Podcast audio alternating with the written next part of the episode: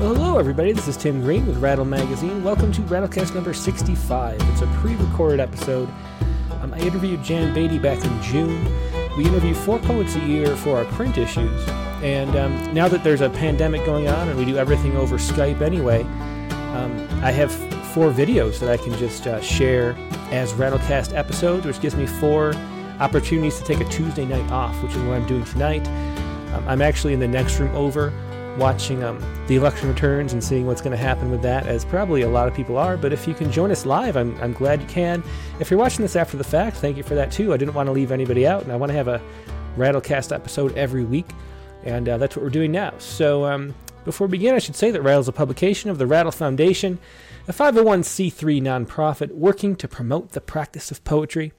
We've been in continuous publication since 1995 and are unaffiliated with any other organization. If you like what we do, please click the like button, uh, share it, subscribe, click the bell, all that kind of good stuff. Um, now, before we begin, um, let's start with a warm up poem. And since today's poet is Jan Beatty, I thought we would just share one of her poems. She reads um, two of her poems at the end of this interview, um, but we also published a poem in uh, the current issue of Rattle, which I'll show on the screen in just a second. Um, this is the Rattle number 69, the fall issue, which just came out um, in September. And in this issue is a, poem by Jan Beatty. And on the website, she uh, reads it. So we'll play that right now. Here you go. This is uh, On the 101 by Jan Beatty. On the 101 begins with an epigraph by Jennifer Elise Forrester an atlas on the underside of my dream.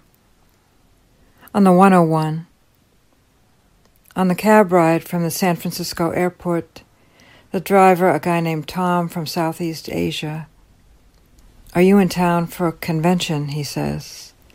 No, I say. I'm a poet. I'm here to write. His face changes in the rear view. He gets that look in his eye, that flash, then retreat I've seen so often. Are you a writer? I say. Oh, no, no, he says. I work on English. You seem like a writer to me, I say. He smiles. I study. In my country, it's hard to get education. I have done middle school. He grabs three books from the passenger seat, lifts them up. This is what I do. I read these books. I talk to people. Way to learn. The cab fills with moving air, my face waking cool to the cirrus sky. Wow, I say, that's great. It seems like a really good way to do it. Can I see those books? His face opens, his brown eyes alive, and he passes them back to me. They're written in a language I've never seen. This Burmese, he says, my language. These books I read to learn. I've never seen books like these, I say. Yes, he says, these are my books. Great, I say, as I hand them back to him. We're driving by the San Francisco Bay. I feel opened to the air and the great expanse. Can I find my way to my birth father? Poems of where I came from. Tom hands me one of the books and says, Gift for you. Surprised, I say, Oh my, and look at the slim green book, the cover a waterfall with rose colored flowers. The cover and inside written in Burmese. It is a Buddhist book. I am Buddhist, he says. This is very kind of you, I say, and Tom nods. I don't think I should keep this, I say. I don't know how to read it, and this is one of your books. Maybe one day you learn, he says, smiling. I'm nodding. Yes, he's right. Yes, you're right, I say. I can learn like you're learning. Thank you. Thanks so much. I knew I wouldn't learn the language, but I'd read it. I'd feel the voices moving through me as I held the book. Tom is very happy and saying, My gift to you. And I thank him again. The bay still there, blue with its endless stories and upheavals. I say, when we get there, I want to give you one of my books. Tom's face tightens. No, no, not that. I give you my book, my gift. I see I've upset him and say, I know, I appreciate your gift, but I want to give you one of my books as a gift. He looks at me in the rear view, his eyes serious, as if he's checking me for truth. Okay. Okay, he says. Thank you, I say. I open the green book. It's all written in Burmese, with the exception of about ten numbered sentences in English. I open to the first English sentence. Number one, you will be given a body. That was Jan Beatty with um, On the 101 from rattle number 69. And here's our interview with Jan. I'm coming, let me read her bio first. Jan Beatty's sixth book, The Body Wars, will be published in the fall of 2020. That just happened, so check out The Body Wars by the University of Pittsburgh Press. She's the winner of the Red Hen Nonfiction Award for her memoir American Bastard, forthcoming in 2021. Jackknife New and Selected Poems um, won the 2018 Paterson Prize and was named by San, Sandra Cisneros on LitHub as her favorite book of 2019. And The Switching Art Yard was listed by Library Journal as one of the 30 new books that will help you rediscover poetry. Um, Huffington Post called her one of 10 advanced women poets for required reading. Um, she has a whole bunch of other awards and books. She lives in the Pittsburgh area. And um, I hope you enjoyed this interview with Jan Beatty, and I will see you in just a little bit. Bye. Okay, well, let's start then. Um, hello, okay. I'm, with, I'm, with, Jan Beatty. Uh, it is uh, June 19th, and um, this is for an, an interview uh, for issue number 69 of Rattle, which is coming out in the fall of 2020. Um, Jan has two new books. I put the her most recent book on the screen here um, for anybody watching at home. Um, this is Jackknife, New and Selected Poems by Jan Beatty. And, uh, but she has two new books coming out The Body Wars and um, An American Bastard. Um, so the first thing I did, I read um, your, your autobiography or, or memoir, I should say, last night. And, yeah. and it was a, it was a, I don't know what other word to say. It was kind of a mind fuck reading it because because I read I read Jackknife first, and so oh. first of all, this is it sort of has this um the experience of um like you know there, there's that effect in movies sometimes where they start with a still photo, and then all of a sudden the actors move and it becomes a film. That's kind yeah. of the experience of reading one or the other. The, the poems are like the the the photos, which are like the the story of a moment, and then mm. and then the um the memoir expands all those into what really happened in the in the um, you know more prosaic details and, and the backstory and the situation. Uh, and the other thing that was fascinating is that I, I, read since you broke it up into two sections um, to fit the email. I happened to read the second section first. I was thinking like, oh, oh no, I'm not reading no. this for pleasure. I, I, so I could just start in the middle and, and then you know jump around. And, uh, and I ended up reading all the way to the end, and then I read the beginning. And the funny thing is that I was thinking, like, I can kind of relate to this topic, maybe. um, and then the very, it, you know, because my, you know, I have, I've been estranged from my parent, from my father for such a long time, and his his whole life is such a mystery. And yeah. um, and so it's like, well, I can kind of relate to not knowing your parents. I, I, was thinking, and then you get, and I go back to the beginning and says, do not think you can relate to this. And I'm like, you know what? I, I cannot relate to this. It's so true. um, but there's this illusion because you, um, you paint the picture so well. Like we're in that situation and there's this illusion that you can relate to it without actually having that experience. Um, so, so, so I was wondering, first of all, um, about the memoir. Um, why write it as a, it's sort of creative um, nonfiction too, with poems interspersed, and it mixes back and forth and and moves around quickly like poetry does. Um, um so so why write this book? Why write uh, American Bastard?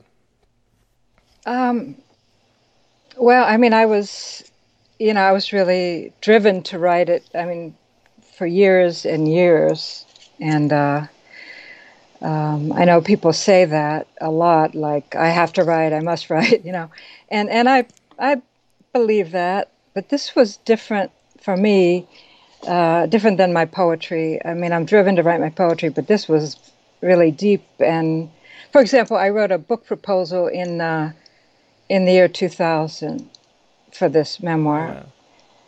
and I just I found it very difficult to dig into. It, it's a memoir um, focused on adoption, um, and, and and for people who well, no one's read it yet. It's not out, but um, and uh, that's the bastard part. But I found it very difficult to um, to dig into those uh, those ideas and and do I tell this stuff? And do I reveal this stuff? And do I use names? And do I use photos? And I'm like yeah if I'm going to do this I need to do this. And so I had to work through a lot whole lot of uh, uh, personal stuff uh, to get there.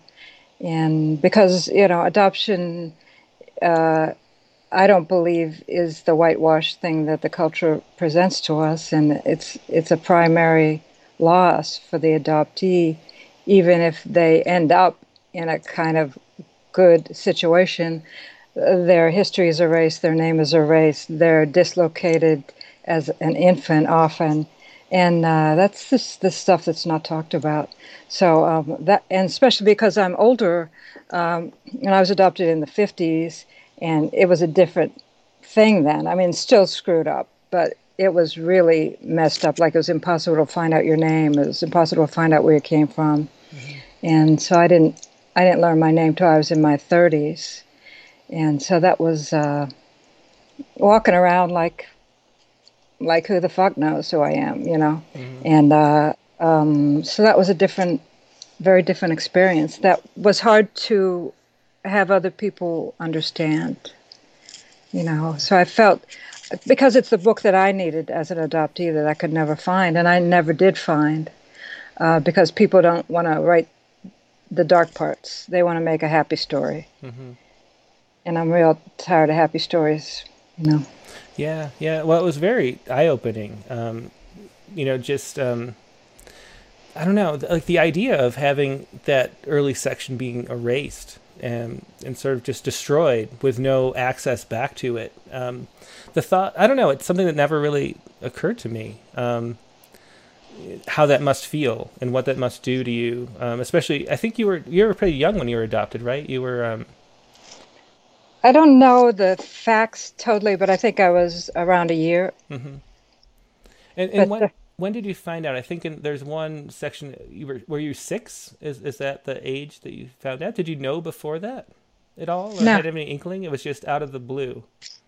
Yeah, my mm-hmm. um, adoptive mother gave me this book, you know, bringing home baby mm-hmm. and it's like read this and you know it was like i said it was the 50s it wasn't a uh, a great communicative era it was like it yeah. was before most people went to therapy but mm-hmm. i i sure could have used it but um so that's when i found out mm-hmm. and my sister was adopted from another another place mm-hmm. but yeah yeah yeah yeah the 50s were messed up times it seems like. My my family has these um, skeletons in their closet that nobody even knows what they are. You just know that nobody talks to each other. Yeah. And and no you know and for you know nobody goes nobody's going to each other's funerals and nobody knows why. And um, yeah.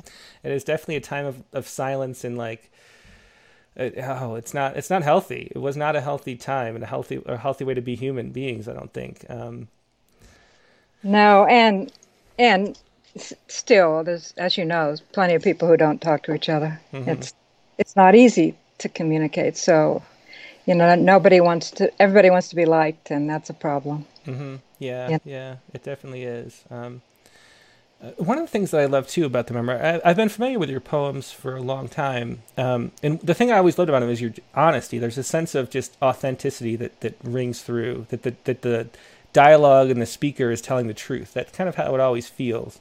And um, and so I love the moments in the memoir where um, your um, your birth parents would say something sort of unpleasant, and how much you you mentioned how much you appreciated the fact that it was honest, even though it wasn't something that you would have wanted to hear. Um, can you talk a little bit about about um, how honesty fits into your work and, and just your, your values as a as a writer and a human being? Um, sure. I mean, I think I think everything um, goes back to being adopted. Really, I mean that that's the core of things for me. And you know, if you you know, if I'm brought up uh, not knowing my name, not knowing where I come from, so being raised with lies, you know, mm-hmm. um, and then when I meet my birth parents, they're telling me lies or they won't tell me. So the truth becomes really important, you mm-hmm. know, to me. And uh, so it's because it's a search for the truth. So if I'm going to write poetry, I, I I've always um, wanted a sense of the authentic. Well, having said that, though, you know, a lot of my poetry is not, you know, true. Mm-hmm. You know, true story. You know, the, a number, many of my poems are just made, you know, made up. Yeah. Mm-hmm. You know, not not didn't really happen. Of course. Mm-hmm. Yeah. P- parts of them did. Uh, parts of them are actual happenings, but um, uh, but the truth of feeling is really what I want. And like you said, I'm really attached to um, dialogue and having that sound authentic. And I think part of that is um, also from wanting a sense of truth, but also being raised working class with my adoptive family. My dad was a steelworker, um, and I uh, I really really loved him. And you know, I I love the way people talk. I mean, mm-hmm. people are people to me are the best. I mean, you know, there's all kinds of people, but walk out on any day and you have a story right in front of you. Mm-hmm. And so listening and and listening to how people talk. I mean, and it, uh, again, going back to the adoption stuff, that's how I survived. You know, was early on was listening because I was trying to be this perfect kid so that I would be accepted. You know, mm-hmm. and and so I had to watch people. Like, how do you do this? Like, I don't know. I was afraid of being sent back, afraid of everything, and so I was trying to be this perfect, freaky kid, you know. So yeah. So that's that's how that happened. But yeah, I mean, and you know, of course, you know, I'm not some, you know, bastion of honesty. You know, I'm just I'm just a regular person. And I, you know, fuck up things on a regular basis, but you know, it it, it is important to me. Mm-hmm. Yeah. Um, how did you get into into writing poetry in the first place? Um, do you have a story of, of where you're sort of introduced to it and you started doing it yourself? Was it way back um, in that attic that you mentioned um, in in the memoir, or um, was it more recent? How did that come to happen? Oh, it was way back. Yeah, yeah. I um, I uh, I had to have somewhere to go. You know, it's not like my uh, my situation was so terrible um, with my adoptive parents, and yet I I felt uh, lost and afraid most of the time. But um, so I needed a place to go, and uh, books and writing became it early on. I mean, I I won the poetry contest in first grade. Oh yeah, and it's like yeah. Do you still was, have Do you still have the poem? No, I wish I did though. But I but I remember it's about it was about floating away on a cloud, and so I was trying to escape, which is a lot of my poems are mm-hmm. writing about the same thing still. Um, so that that was always uh, that and music really I feel like saved me, but mm-hmm. but poetry was from the beginning, and I would write. You know, bad poems in my diaries, locked diaries under the bed, bad relationship poems, all that stuff. Uh, and yet, you know, when I um, I was the first one in my family to go to college. My my adoptive parents didn't finish high school because um, it because of the times. You know, it was it was the depression, and uh, my dad had to work. But um, so I was the first one to go to college, and in college I took no writing classes at all because I felt like, you know, I had this great honor to go to college, and mm-hmm. I and and it is a great honor. And and I all I could think of was, don't fuck this up, and you better get a job. You know, mm-hmm. that's all I was thinking. yeah. And write, writing, I felt like writing was for other people. Writing was for people with money. Mm-hmm. I didn't know these people, but I felt like it wasn't for me. I mean, I wanted to do it, but I felt like, oh, I couldn't, I couldn't mm-hmm. do it was there something yeah. that sort of gave you permission to do it at some point? Did did anything happen? Uh, for me, I I was um I kind of had a similar experience. Uh, I was the first person I think in my family to go to college, and um, I felt I was a molecular biology major, and um, and I thought, you know, I would I would help save the world from coronaviruses and things like that. And um, and then I read Zen in the Art of Motorcycle Maintenance.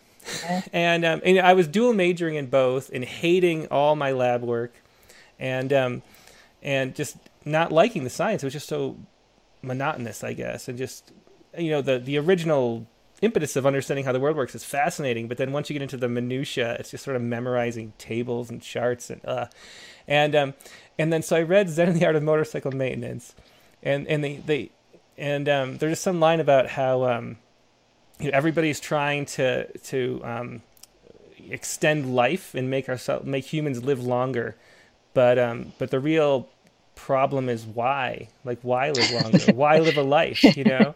And that's yeah. the, the, deeper question than than the science itself. And so that sort of gave me permission to sort of veer off in this direction i said you know what there are more important questions than um, how to stop a virus from spreading through although it seems pretty important right now right now um, we could use you yeah exactly yeah but um but but so was there anything like that for you that gave you permission to um, take it more seriously and take yourself seriously as a writer Oh, sure, sure. But before we leave that, I think you need to write that essay, an essay about that. I mean, that's interesting. Yeah, you know, moving should, from yeah. Molecular biology to Zen and the art of motorcycle maintenance to now, I would write that essay. Okay. Yeah, it was a strange journey for sure. Yeah, and, and then I ended up here, which I did not expect at all either. But yeah, yeah, I would write that. Um, yeah, I mean, I I started out uh, in college in um, physical education mm-hmm. because, uh, and that was before I knew my birth father was a, a hockey player, professional hockey player, and and uh, a lot of this stuff is in my memoir. But I would always hit things. You know, I was hitting things growing mm-hmm. up and yeah. smashing things, and I was on the, you know, uh, softball team, volleyball team, etc. Mm-hmm and uh, that became made more sense when I found out about my birth father. But um, so I started out in phys ed, and then I went into nursing. Then I went into journalism, and then I got a degree in social work because I thought same kind of thing. I I wanted to do something good, um, help people. Uh, and I and I uh, had a couple jobs. I worked as a social worker f- for five years out uh, in uh, maximum security prisons and um, an abortion clinic, uh, the welfare office, and I was, you know, kind of challenging places, but I was pretty bad at it. And I, I was just too emotional. You know, I mm-hmm. would, I would cry all the time. With my clients was just not what you're supposed to do, and. Uh, yeah, yeah, that's one thing that I did too. I was a counselor for uh, mentally ill adults for about four years, and um, it was so hard not to get burned out just on the you know, you, you sort of bring their grief and trauma into yourself, and then um, just so many people couldn't couldn't I couldn't either. I don't think if I if I'd stuck with it, I don't know how long I would have lasted either. Yeah, I mean, you you really have to be a special person. You have to learn how to have those boundaries. But I, mm-hmm. I w- it was not right. I was not right for it. But um, so then I sort of gave up, sort of like you you said, gave up on any cultural idea of success. Mm-hmm. And I said, you know, fuck it, you know, I'm going to write. and I became a waitress, you mm-hmm. know, eh, for 15 years and started writing and writing and joining these writing groups and taking one class at a time at the University of Pittsburgh at night. And, and so that's what, that's what I did. And, and there was one professor who said to me, well, why don't you go to grad school? And I said, oh, I don't, I don't think I could go to grad school. And, and he said, why, why can't you? Because you're a good writer, you're getting A's. Why can't can't you go? I, and I'm like, uh, I don't know, because um, I just had this mindset. You know, mm-hmm. I had mm-hmm. this working class mindset, like, oh, I could never be able to do that. And then when I went to grad school, um, I started out in Iowa, um, and uh, and that's when I sort of gave myself permission mm-hmm. to to write, and and so that was that was a good time. Yeah, yeah, yeah I bet. Um, and the reason why we're doing this issue um, or this interview now is um, you you sent us some poems, and, and I never knew that in your in your note you mentioned that you'd been a waitress for 15 years, and this issue that the uh, interview is going to appear in as a tribute to service workers. So we've just gone through and selected about 20 poems or, or 18, I think, by service workers, um, you know, waiters, waitresses, um, you know, housekeeper, um, cooks, line cooks, dishwashers, things like that.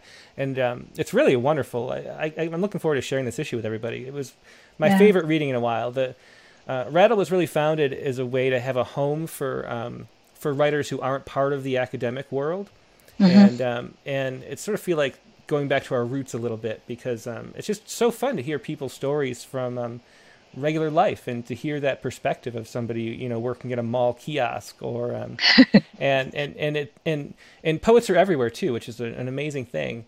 Um, but can you talk a little bit about, about how um, you know working as a waitress for that long um, did that influence your work a lot? I know you mentioned di- you love dialogue and, and authenticity, and I just imagine that you're eavesdropping on so many conversations and learning the craft of dialogue maybe through that. Is that just my imagination, or do you think that's true?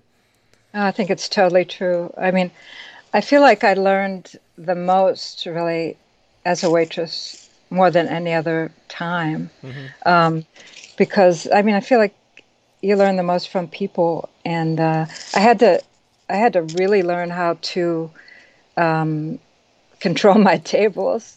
you know, deal with difficult situations, not let anyone push me around. Mm-hmm. I mean, that those are some serious skills, and um, I got really good at it, and I I really liked it. I mean, it was you know I don't want to romanticize it too much. It's hard work and it's uh, challenging, but I love the uh, movement of it.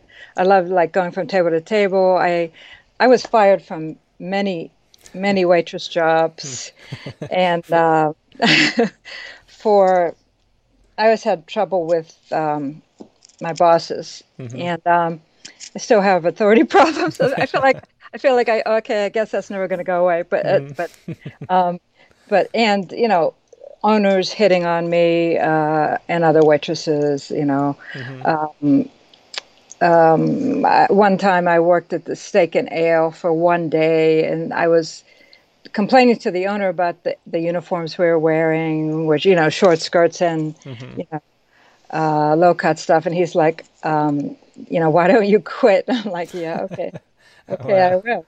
Yeah. And you know, I've I've just, uh, but I found a great place. It was a jazz club in Pittsburgh called uh, the Balcony, mm-hmm. run by some really great great guys. And so I was there for like ten years, and they had uh, live music every night, um, live jazz. It was such a great place.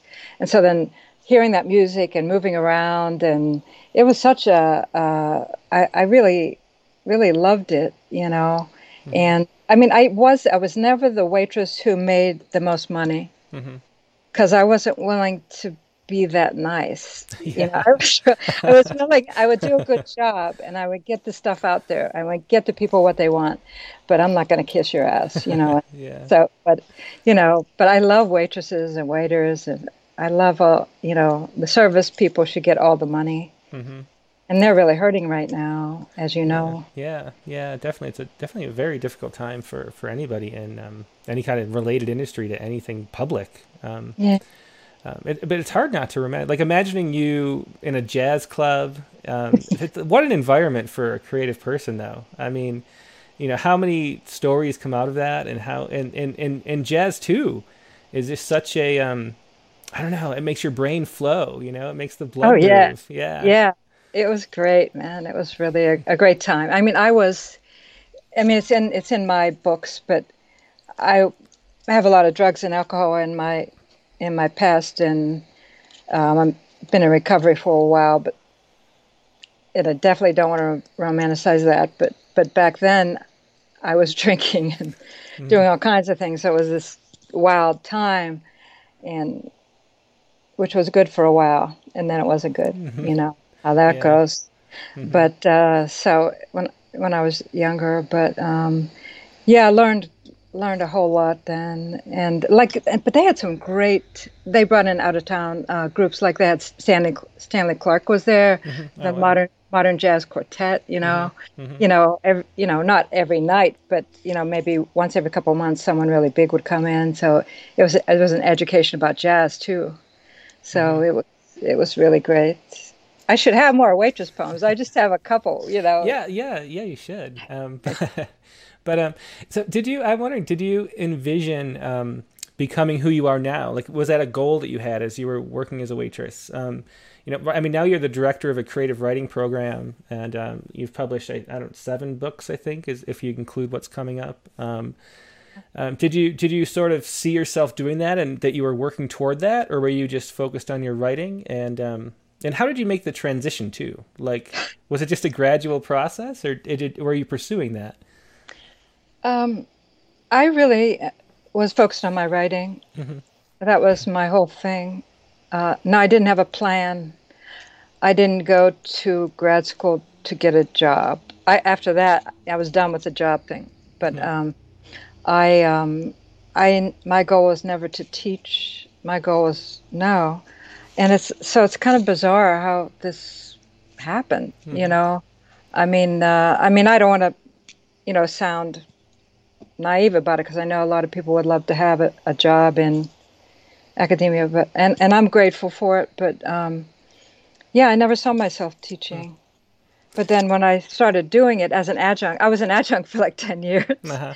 But I was okay with that because I was waitressing and adjuncting and writing, and that seemed okay to me. I know everyone hates to be an adjunct, but I didn't, you know, because I was waitressing. Mm-hmm. But um, you know what happened, and uh, and this is a sad thing, is is that uh, one of my teachers, um, Patricia Dobler, who was a wonderful poet and who uh, she was just great. She had a, a number of books, uh, Talking to Strangers. She won the Brittingham Prize. Anyway, she ran the Mad Women in the Attic at Carlow University. And I was a Mad Woman for a while. I was her student there. Mm-hmm. And uh, she died um, too young. You know, she died too young. Um, and uh, when she died, um, they called me and asked asked me if I would consider covering some classes, some mm-hmm. Mad Women classes. I said yeah, and then then I just kept going, and then I covered some more classes, and it just kind of grew, and um, I don't know, it just evolved, and and when it came time for you know getting a job job directing the program I that same thing came up for me. Like I, I remember talking to Lynn Emanuel, who was one of my teachers from way back, and I was a good friend of Pat's. I said, I said, I don't think I can do this. I said, I don't think I can run, run a program. And she said, Why can't you? I said, I don't know, but it's like I don't think I can. And she's like, Shut up, Jan, just just do it. You know, it's like, and you know, I, I, you know, I, I didn't have confidence in. I'm not an academic Mm-hmm. I, I am in academia, but I feel like my heart is still, you know, is big, is still working class. And mm-hmm. so I, I feel like I I do a lot of community work and I feel like I'm split that way. And but I love the combination of those. I feel like bringing the community into academia, which the Mad Women in the Attic does, and uh, you know, bringing uh, academia out, doing readings in the community, I think is so important. Mm-hmm. So that that makes me happy. Yeah. But I don't. I I am not an academic in my head or in my body. So mm-hmm. um, I don't know. Yeah. I guess I got lucky. I think. Mm-hmm. Yeah, that's exactly how I feel too. Like the, I wonder though if everybody in the world has imposter syndrome. You know, like yeah, you just wonder. the way, like the, you know, I mean, obviously, you know, I do, and um, you know, walking around, is everybody sort of just faking it until they kind of forget that they're faking it? I kind of get the impression a lot that um that that everybody is just like has no idea what's going on and is just trying to to make it seem like they do. At least I hope that is because um you know I I, I like to uh, have control over my world and um and I don't. So well, yeah.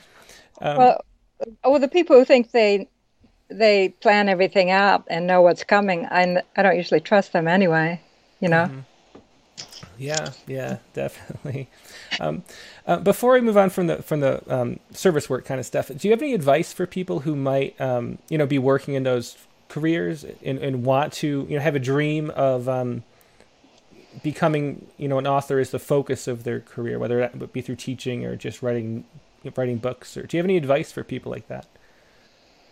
Yeah, yeah, I do. Um, I mean, the advice I always give, it sounds really simple, but um, I always tell people there's one secret only, and that is don't quit. Mm-hmm. It's like no matter what happens, no matter what happens, just keep writing.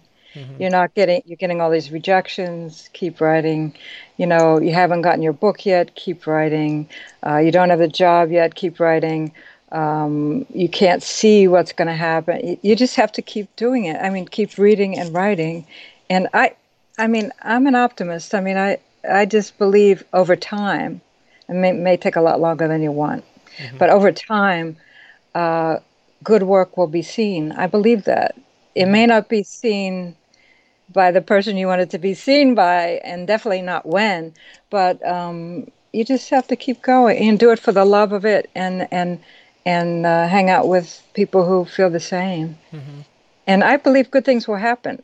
I mean, um, if you keep just keep going and uh, have a good heart about it. But I don't know because it's you know it's it's I'm Ed, Ed Ochester, who's my editor, told, told me something on. Well, he's given me a lot of good advice, but he told me one time. He said, "Look," he said, uh, um, "being a poet and having books published, you could you could rise to the top of your field and be the most famous you could, and no one in the world is going to know who the fuck you are.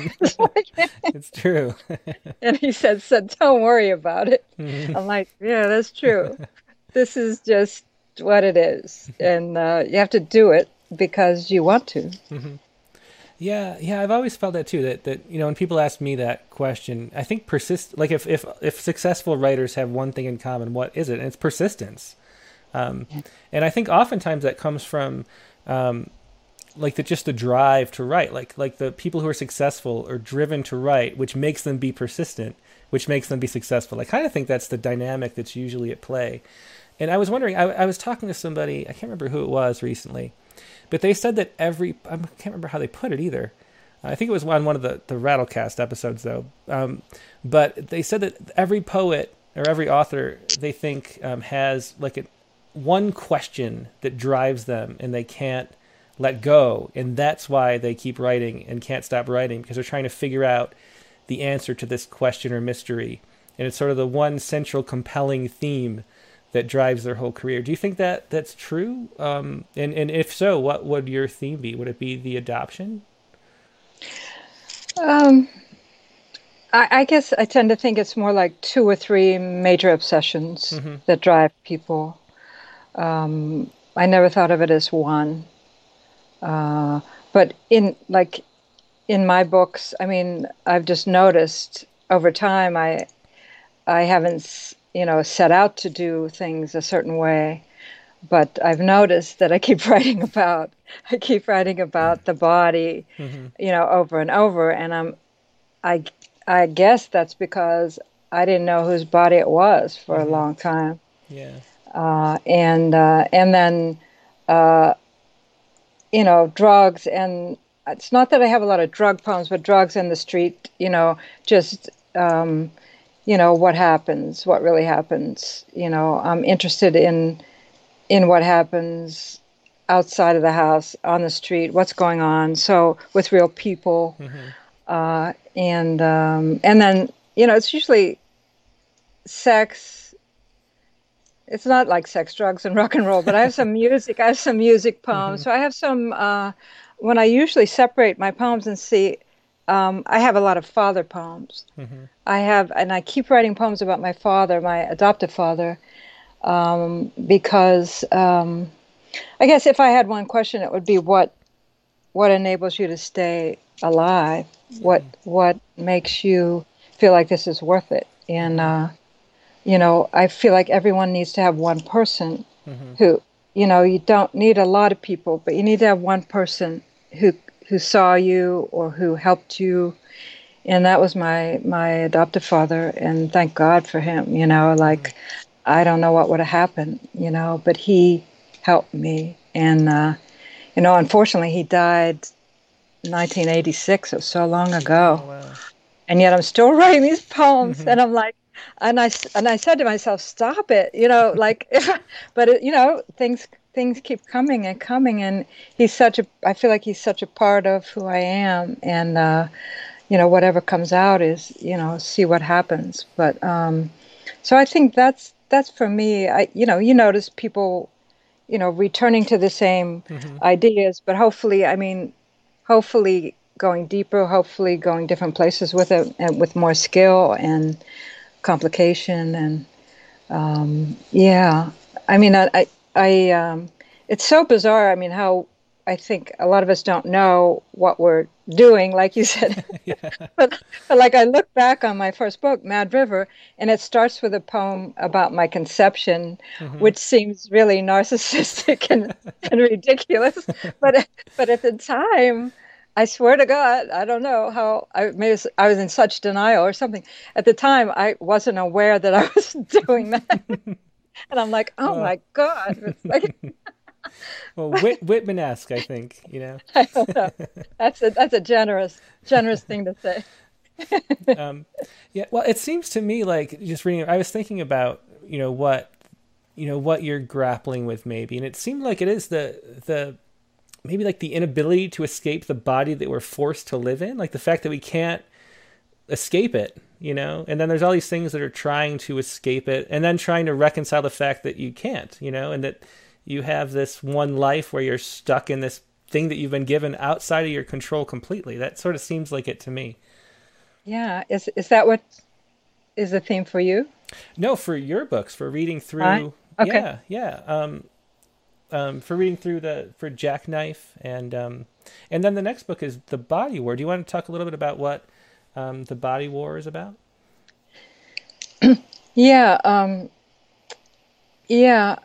I mean, thinking about the progression of my work, I I felt like I mean, just with the covers, like the first Mad River, you have this floating body going up, mm-hmm. um, and so someone said to me, oh, the body's ascending into heaven. And I'm like, yeah, you haven't read my work. and, then, and then the second, the second uh, one, Boneshaker, the body's kind of dissolving, and a lot of the a lot of those poems are about leaving the body and mm-hmm. dissociation and just just having a tough time just being in the body. And mm-hmm. then uh, Red Sugar, it feels like you know the my third book. It feels like it, there was a lot of sexuality in that and connection with the body and then and then the switching wars my fourth book it, i wrote a lot of that on trains going to canada and back and forth and it was related to my birth father who was a canadian hockey player and uh, who won three stanley cups but um, and so i felt like this this body wars i feel like it's the first time that the body's here you know it's here and uh, um, there's a a head on the on the front of the on the cover, uh, and and and yet there's still wars within the body. Because um, I just keep coming out to California over and over. I'll be back, but um, I moved out to California three times in my 20s. Oh yeah, mm-hmm. with bad results, and and uh, so I just keep. I'm just drawn. I just keep going and going and going, and that's that's good for me. I'm just going out west, but there's, so there's a lot of west in the book, and uh, there's a lot of conf- there's a lot of conflict. Mm-hmm. You know, there's some some poems about um, asylum and you know um, trouble trouble in the world. I mean, there's a there's a poem called "The Anniversary of uh, on the Anniversary of Charlottesville," which is so dated before it even comes out, mm-hmm. with all everything that's been happening. Yeah, yeah. And, uh, you know, Spike Lee's in there, Robert Mueller's in there, and it's like who, you know, it's like so much has happened. And yeah, the world is just. Um, I think I don't remember who says it, calls it the quickening but we're in the quickening. Like this, things are changing so fast. Um, oh, just the, just everything is changing so fast. We can't keep up. Yeah. Yeah, yeah. When was the last time anybody even mentioned Robert Mueller? I know. I, I, haven't heard that his name spoken in, in you know a year or two, I think, and then it, it was nothing but Mueller and the Mueller report for for years. Yeah. Um, yeah. Yeah. Um, one thing uh, I was thinking about um, it's just fascinating this idea that um, from the from the memoir that you're your birth parents were inside of you. You know that there's the blue dress that story. That um, scared me when you said that. but go ahead. no, and then and then the that the, your your father was a hockey player, and then and that you you know loved spending all day yeah. you know hitting balls against the brick wall of your house, and and how um, like how do you think that that happens? Uh, do you have any what are your thoughts on that? Do you think i mean the universe is such an amazing mysterious place but that that story of the your red and blue dress i don't know if you want can you share that? Would you mind? Oh sure.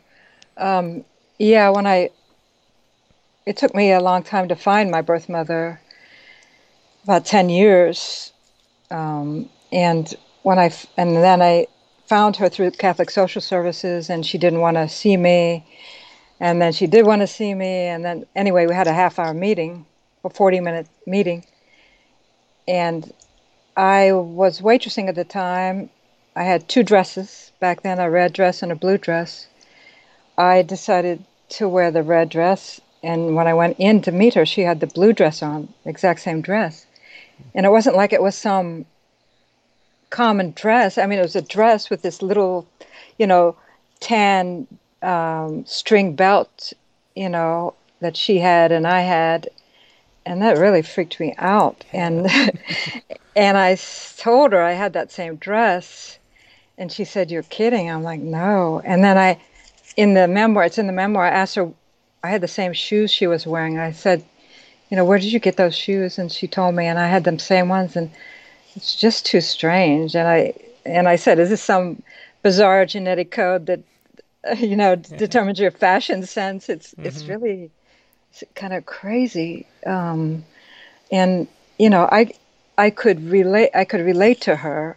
I mean, you know, not totally, but at least I saw something. Mm-hmm. I saw something. I felt like I looked a little bit like her.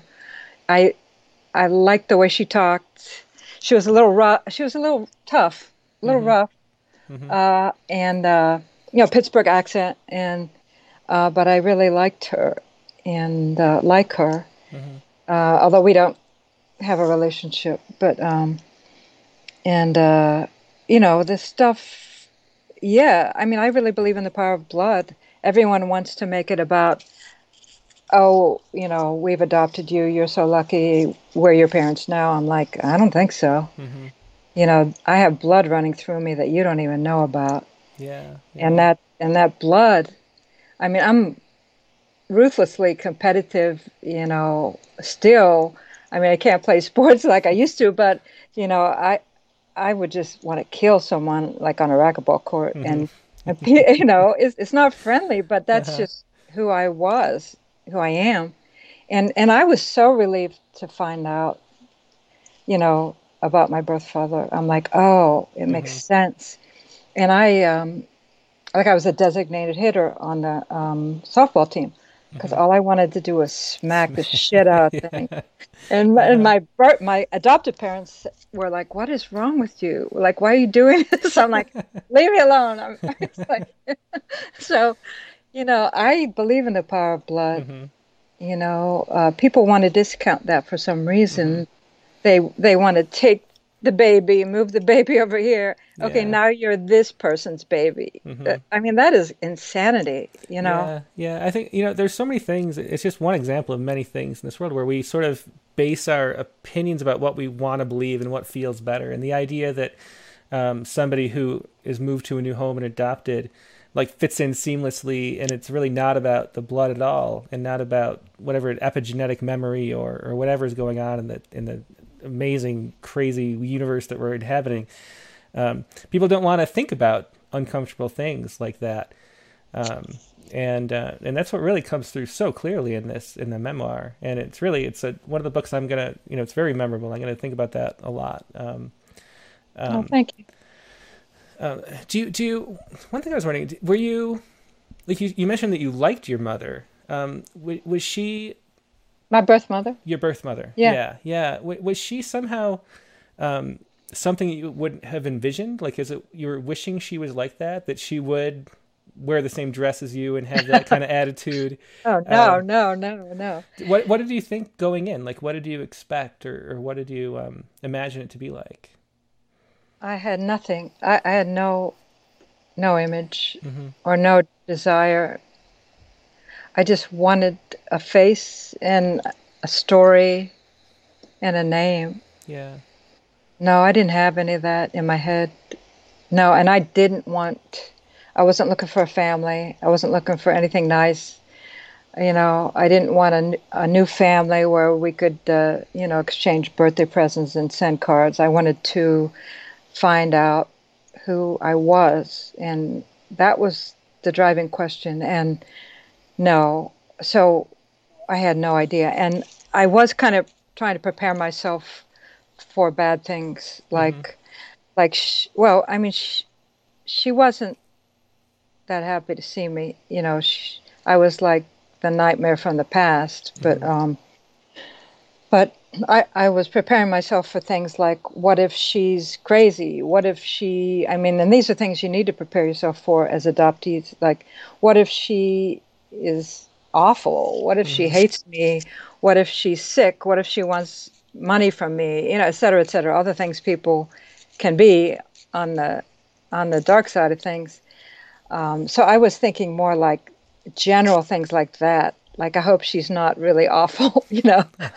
yeah, so yeah. I was happy that she that I liked her. Mm-hmm. So my my bar was low. I mean, yeah. I just wanted well, although it was hard to get. I just wanted my name I wanted the story, and I didn't get that story for a long time. She wouldn't give it to me. Mm-hmm.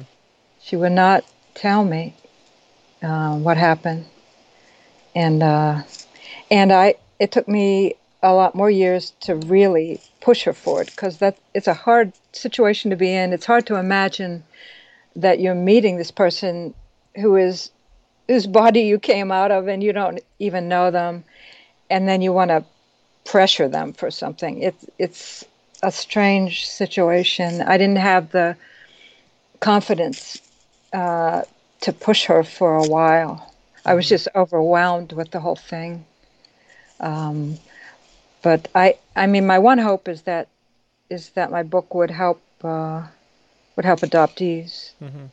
who don't so they don't feel as alone because it's really a lonely feeling like like not knowing anything you know. Mm-hmm. Um, I don't, I don't have an, a mission for the book, but uh, you know, but I just uh, like, I have no idea how people will respond. Like adoptive parents might hate it. I don't know, but mm-hmm. uh, I don't know. Yeah, well, it's it's honest, and and I think um, you kind of have to be honest and let the chips fall where they may, or in in life, or else you're not doing anything meaningful. I think. Yeah. So yeah, well, it, it really it's a it's a powerful and, and memorable book uh, for me. Well, so so thanks for sharing. I'm glad I got to read it ahead of time. Um, um, let's see. One thing we haven't talked about much is, is just um, writing technique in general. Um, and, and you've taught for a long time. What what is your advice? Do you have sort of rules of writing that you do? Like, what is your process like, and, and how do you give that advice to students? Yeah. Um, Well, my process is, um, you know, and this is this is challenging right now because a lot of times I write on the road, mm-hmm. and I leave town all the time, and I can't can't really do it right now. But yeah. I write on the road. As soon as I get on an airplane, I start writing, and so I'm I'm panicking a little now. But um, so I write out of town. I write, you know, I go I go away I feel like I need to get away. Um, I mean, that's always been something for me. Mm-hmm. Um, and uh, I, t- I have all these notebooks, a whole lot of notebooks, and I just start writing, you know, whatever, mm-hmm. whatever comes to me, or just start with any kind of lists of things, and then usually something comes up, you know. Mm-hmm. Um, I uh, I have I keep all these lists. Like I have a list now of probably about 40 things that I should write about, and just like little notes. Write a poem about this, write about this, write about this, but they're particular things, you know. And then if if I you know, if I'm sitting down to write, sometimes I'll go through that list, and if I feel something, I'll go mostly by feeling. If I feel something when I get to something, I'll try to do some free writing about that. Mm-hmm. You know, and then, you know, keep writing until I can't write anymore, and try not to censor myself. Mm-hmm. You know, if the writing goes some crazy place, try to keep going until I can't write anymore, and then try to s- set it down because I don't want to try to make it into something right away. It's just mm-hmm. like put it down. And I have all these journals. So crazy. Uh, I don't even know where they all are. But um, okay. So then, um, then I'll go through them and then try. I don't know. Whenever you know how this is. I mean, sometimes I feel like I'm more in a generating phase or more in a uh, revising, and I'll go and find some of those big hunks of stuff and try to find a see if there's a poem there, mm-hmm. and start working on it more. And that's really it. I mean, I, I I'm a big fan of you know Levertov's you know organic form. I mean, what what evolves, what the poem tells you it needs to be, and try not to decide too early what that is. You know, mm-hmm. just like you know later later you know what rises up. Like once you see if there, once i see if there's a poem there then oh okay. Later then okay I, maybe this might work as a six line stanza poem. Mm-hmm. but i try not to put that stuff on it too soon. And i mean I, any kind of poetry is great but i'm but for me for my tastes uh, and my sensibilities. I'm not a big form person. Mm-hmm. Um, um, I'm like, great if that works for someone, but I feel restricted. I feel restricted like really easily. Uh-huh. almost anything yeah. and I, I don't want anyone telling me to do anything i mean it's it's a problem but so so that's that's what works for me but then and then i show it to somebody mm-hmm. my i'm really lucky to have uh, my main reader is Judith Vollmer, who is a great poet, and she lives two blocks away, and we get together and and share share poems. Her uh, her latest book is My Apollonia. She has like five books, but mm-hmm. um, she. Do you think that um, I mean, in your process, I've always felt like because uh, I you know talking to poets all these years, it seems like everybody is trying to find a way to sort of meditate or something as they're writing and to to pull things out of their subconscious. And so to do that, you sort of have to shut your consciousness off. Um, and and that's why how you can be surprised and how, learn things about yourself. Do do you resonate with that? Is that the kind of process you're describing? Oh yeah, I think that's one reason I I try to leave to get to a new place where I have to wake up a little just to walk mm. around. Yeah, oh, that's a good wake, expression. Yeah, yeah. Yeah, just wake myself up you know, pay attention, pay attention. And I take some books with me, start taking notes, you know. Um, yeah, I love that. I love that. Or uh, I'll just, yeah, read other people's work, maybe start with someone else's line and start doing something. And that line may then never appear in the poem, but, or I'll try to imitate a poem. This one time I was, I was, I was at MacDowell, which um, years ago, and and uh, I was trying to. Um, I'm not too good in the woods. I mean, I know it's a great place, but mm-hmm. I'm, I'm not good in the woods, and um, I'm a city person. But but um, so I was uh, a little freaked out, and I was so I was. I thought I'm going to imitate a poem by D.A. Powell and Wanda Coleman and like jam them together. That was, that was, that was I was spending too much time alone. That was my idea. Uh-huh. and I didn't know what that meant. But I was just like, so I kept reading the, reading them back and forth, back and forth, and then to try to write something, and and I got a poem, and I showed it to both of them later, and they said this. they both said this is nothing like our work. I, like, I said, well, is it okay if I say this is written after reading your work? Because I, I felt like I had taken something from them, mm-hmm. and they said this has nothing to do with us. like, I'm like, okay, but I mean, I need to, I, I need to start with something, mm-hmm. you know, yeah. and then jump, and and often then I don't, I jump to something that is very different. Um, mm-hmm. But but with my students, I mean, I'm really intense about craft and um, talking about poems in terms of craft and I I try to get us, like in class, not to talk about content, which is kind of hard, unless there's some confusion or something, and we want to know, do you mean this or this or something? But other than that, I, you know, want to talk about line break and, you know, you know, image or whatever, and what is this doing for this this stanza or something, or what? How's this working? And practicing like it's easy to say how, how something isn't working. You know, mm-hmm. tell me why this is successful.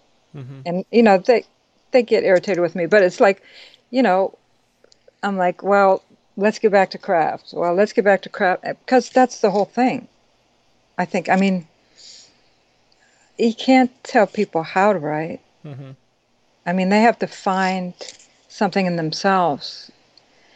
Um, but you can when they bring you when they bring you something when there's a piece you're looking at you can talk about uh, what's making it work what's what's driving it mm-hmm.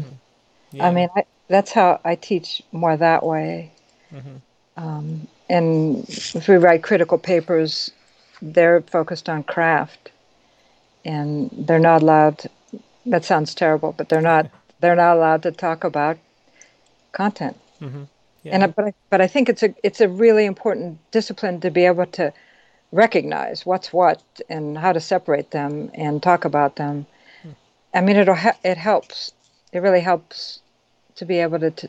to it's not going to hurt your aesthetic and it's not going to hurt your love of poetry, but just to dig in and see how things are moving around. You know. Um, yeah, that, that's interesting. I think that's great. I, that's something I haven't really heard very often. But um, but dividing the two up, I think, is a great a great thing to think about for sure. Um, I, have heard, I think I read or, or saw somewhere that you're a big reviser and that you re- revise your poems over over many years. Um, and you mentioned that, that American Bastard, the memoir, was from 2000. Um, what what do you um, how do you approach revision? Uh, what what are you what are you looking to do, and, and how do you go about that process? Um, well, I used to I used to really hate revision until like with my second book, Boneshaker, I thought I had come up with some really good new ways of writing. And I turned it in to University of Pittsburgh Press and, and I met with Ed Ochester and he said, These new poems are not good. Hmm. And I and he he said, This is about half done. I'm like, oh and and I didn't even understand what he was saying at the time. I didn't understand why why they weren't working, and I was I was upset, and but I took it back. It took me two years to revise it because it took I had to um, I had to sort of grow as as a poet. I wasn't ready, you know, and once thank God he stopped me because once I got it, I'm like, okay, those poems aren't good, but I couldn't I couldn't see it, and so I think it's good to write slowly and revise slowly.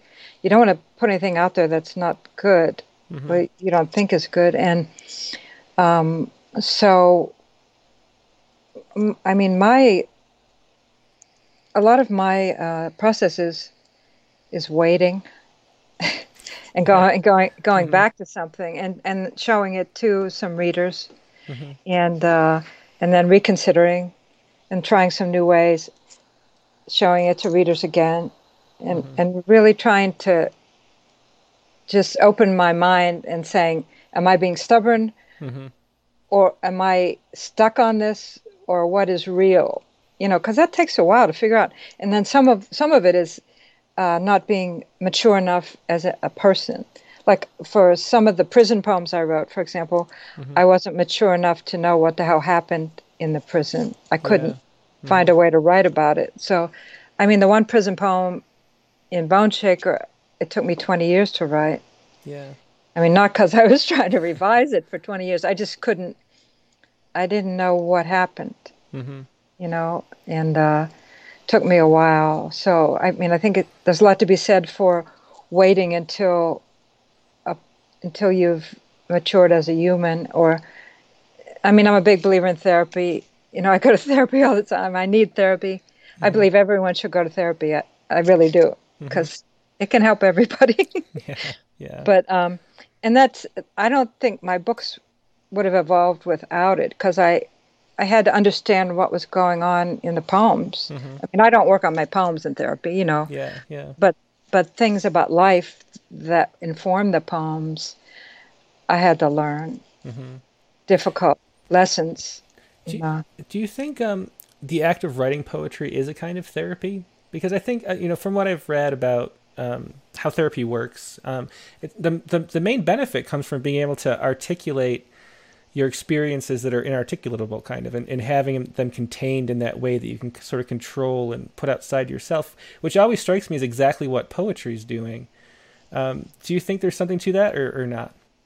You said from what I've read about therapy, it sounds like you haven't been to therapy. No, I have not been to therapy. I don't Okay. go. Um, now's, I, your time, you know, now's your time to go.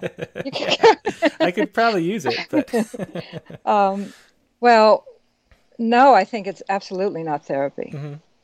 Um, absolutely not. Um, you know, this these are just my feelings about it, but therapy is um, to me is is going really deep and uh, um, over time and you know visiting you know depending on what therapy you're doing Mhm. if you're going way back or you're dealing with right now or whatever but visiting what's happening and just yeah talking about it and um, moving forward making progress um, uh, that's not what i'm doing at poetry no. I mean, I, I really haven't. I have an issue with poetry as therapy. hmm Actually, uh, I don't. I don't believe in it. I think it's really important to have poetry not be therapy. I mean, someone might write a poem and feel some kind of relief or release, and then I suggest they go to therapy and work on it.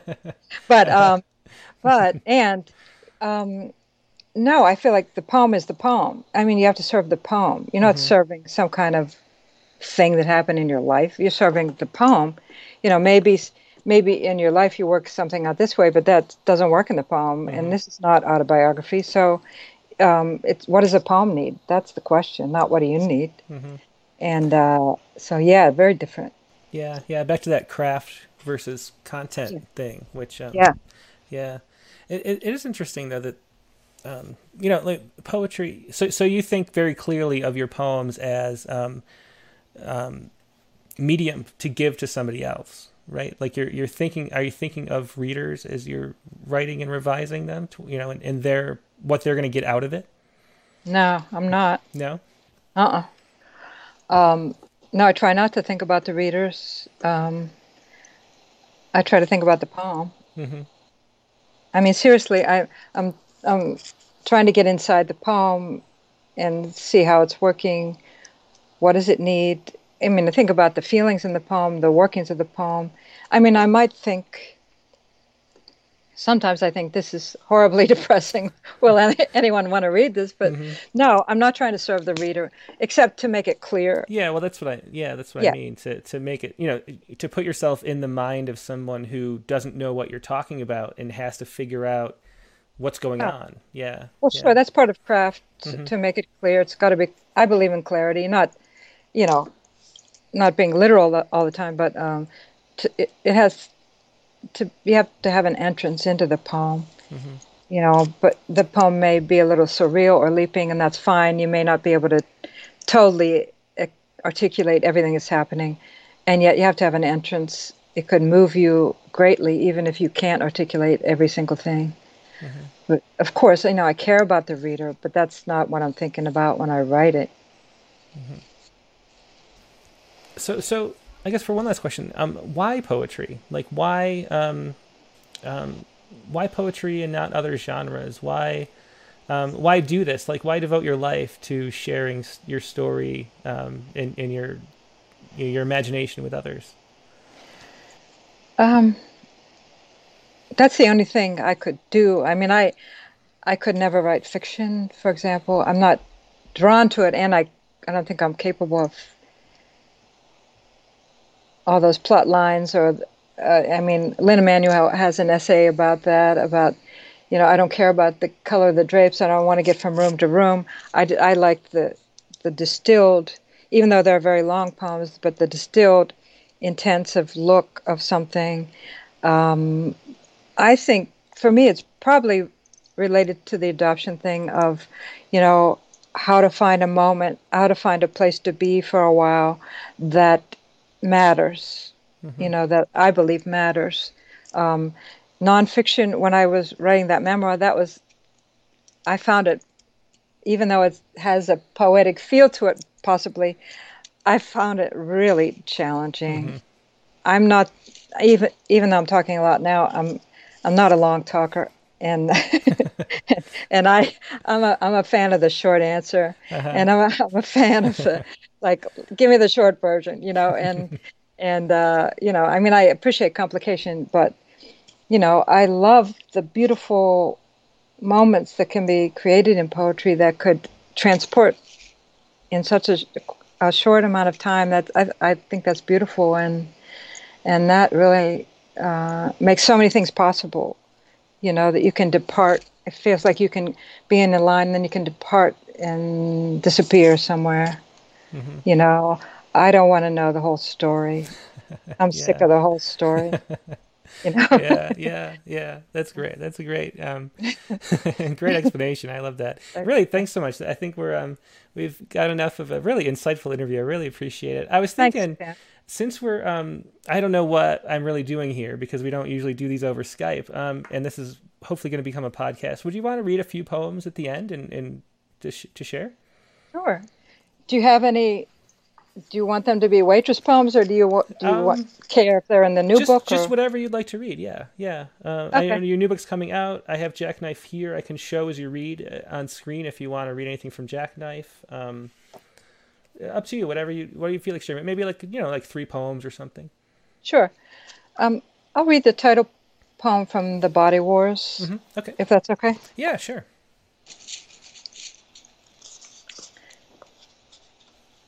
So just go ahead. Yeah, I can actually put it up. It says not for retail sale, but I could still show it. Yeah, you could show it.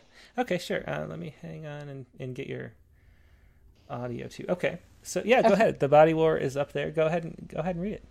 Okay, the body wars. I walked into the woods bleeding. I left the town and mourned.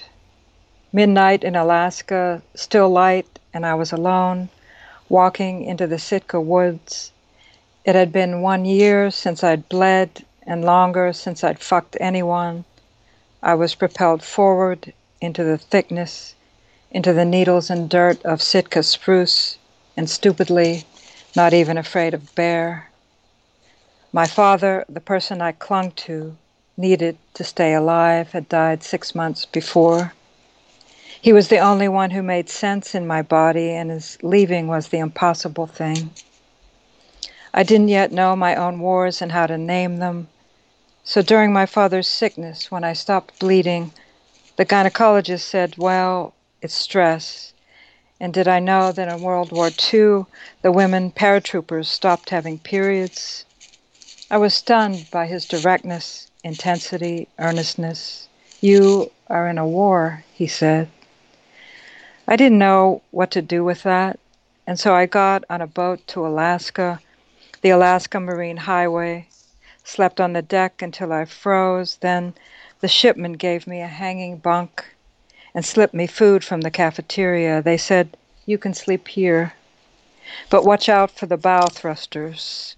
I had no idea what they meant until the sound burst open and my berth swayed, and it was time to get off.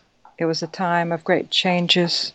And days later, I'm wandering the woods at midnight, feeling lost and found in this northern place. And it was there I felt the blood start to move felt a rising and falling in the stream down my leg, and I cried in the forest alone for my beautiful father gone too soon, for myself and all my ignorance, not even knowing my own wars, the ones already fought or the many to still come. Thanks so much for sharing that. That was um, the Body Wars, the title poem from from Body Wars. I'm glad you read that one too. But when you were talking about your father, I wanted to sort of interrupt you and just say that it was so moving um, the descriptions of him and your relationship, which is it was sort of the, the sort of bomb we needed in the books, you know, as we were going yeah. through. and um, yeah. and so I really I'm glad you could share one of those uh, poems. Um, Yeah. Do you want to read something else? A couple more? Sure, I'll read a couple more. Um, I, you know, thinking of working in in prison. Um, I've been trying to write this one for a while. Let's see, this is called um, Train Jumper. So I was working in uh, Moundsville Penitentiary uh, when I was 23 years old, which was as a social worker. Um, and I realized when I went in there that I was in over my head, so I, I just started to, to listen to the uh, inmates and their stories. This was one of them. Train jumper, interview, Moundsville Penitentiary, 1975. I used to love jumping trains, he said. That's how I got this. He knocked on his wooden stick leg, old school, like Captain Ahab, he said with a broom handle like extension that rose from knee to waist, the stilt sticking out of his pant leg below the knee and gathered up and above it like it was stuffed with sheets or cotton or something soft. And when he walked, his whole body shook as he swung his right peg leg around in a half circle, enough to power a generator about five foot six and skinny, with years on his face and deep cuts of wrinkles and dark circles of eyes. Sitting in the visitor room of Moundsville Penitentiary, he said, I threw a rock through the window of the pawn shop to get a gun, robbed the 7 Eleven next door. All I took was an orange crush and a beef jerky. Didn't take long. I sat on the curb until the cops came was the best beef jerky because I knew I was coming back. This is home now. I'm too old for the trains. Here's good. And uh, maybe I'll read one more. I, I, I was talking about addiction, and um, this one started from uh, something really ridiculous that I that I heard myself say, and I'm an ad, I'm an addict. You know, I'm in recovery for a long time. But someone asked me a couple years ago. They said, "Did you ever do heroin?" And I said, "No, no, I never did heroin. I only snorted it," which is which is ridiculous. That's like what an addict would say. I'm like, "No, I never did it. I just did it." You know. So so I so I wrote this. Um, it's called speedballing. I woke bloody from snorting heroin, rocking myself skinless, the veins in my neck and my pink eyes speedballing blood, shooting up words like all addicts do. I never did heroin, I only snorted it. I never did crack, I just freebased the coke I had. Getting clean, a bigger mind fuck. Pray, they said. Good, they said. Let go. They wanted blood for their spiritual path, and I wanted to please, but inside I was granular, weepy. I woke wanting frenzy, having never been trained in the sweet good night. When you ask yourself, who's the animal? Who's the killer? Just know they taught us to drink the blood of a man nailed to a cross when we were children. So fuck it. Fuck sweetness. Just fuck it and every other misguided bedtime story. I skinned myself down to my own idea of bone until the song and the gear shift became my only true loves, shooting up words to stay alive because everybody wants blood. It's just where and how you want to give it. Thanks so much. That was Speedballing by Jan Beatty. Um, these are poems from her, her newest book, which is just out from Pitt Press, um, uh, The Body Wars. Um, it'll be out in September, um, or it will have been out in September by the time people see this. But um, yeah, thanks so much, Jen. It's been it's a wonderful conversation. I, I learned so much. I'm sure everybody else watching has too. Um, thanks so much for joining us, and um, yeah, and I'll talk to you again soon. Thank you, Tim. It was great. Okay, thanks. Bye. Yeah. Bye. Hey again. So that was our interview with Jan Beatty. I hope you enjoyed it, um, including a few poems that she read at the end. Now, next week's guest on the Rattlecast is going to be uh, Fiona Sze-Lorrain. She um, is a poet. Um, in addition to being a poet, she's a classically trained avant garde harpist. She's also a translator of Chinese poetry, um, contemporary Chinese poets mostly, which is really fascinating. And then she has a new book, Rain in Plural, uh, which just came out recently. So there's a lot to talk about. Um, Fiona lives in France. So um, note the special time. The um, Rattlecast is going to appear six hours earlier than normal. So it's going to be 3 p.m. Eastern Time, noon um, Pacific Time, Tuesday, November 10th. That's next Tuesday. And we will also do the prompt for this week. The prompt was to write a concrete poem. So, um, so write your concrete poem. Join the open lines um, if you're available at that time of day, six hours earlier than we normally do. Uh, the Rattlecast. It'll be Rattlecast number 66 with Fiona Sze-Lorrain. Hope to see you then. Good night.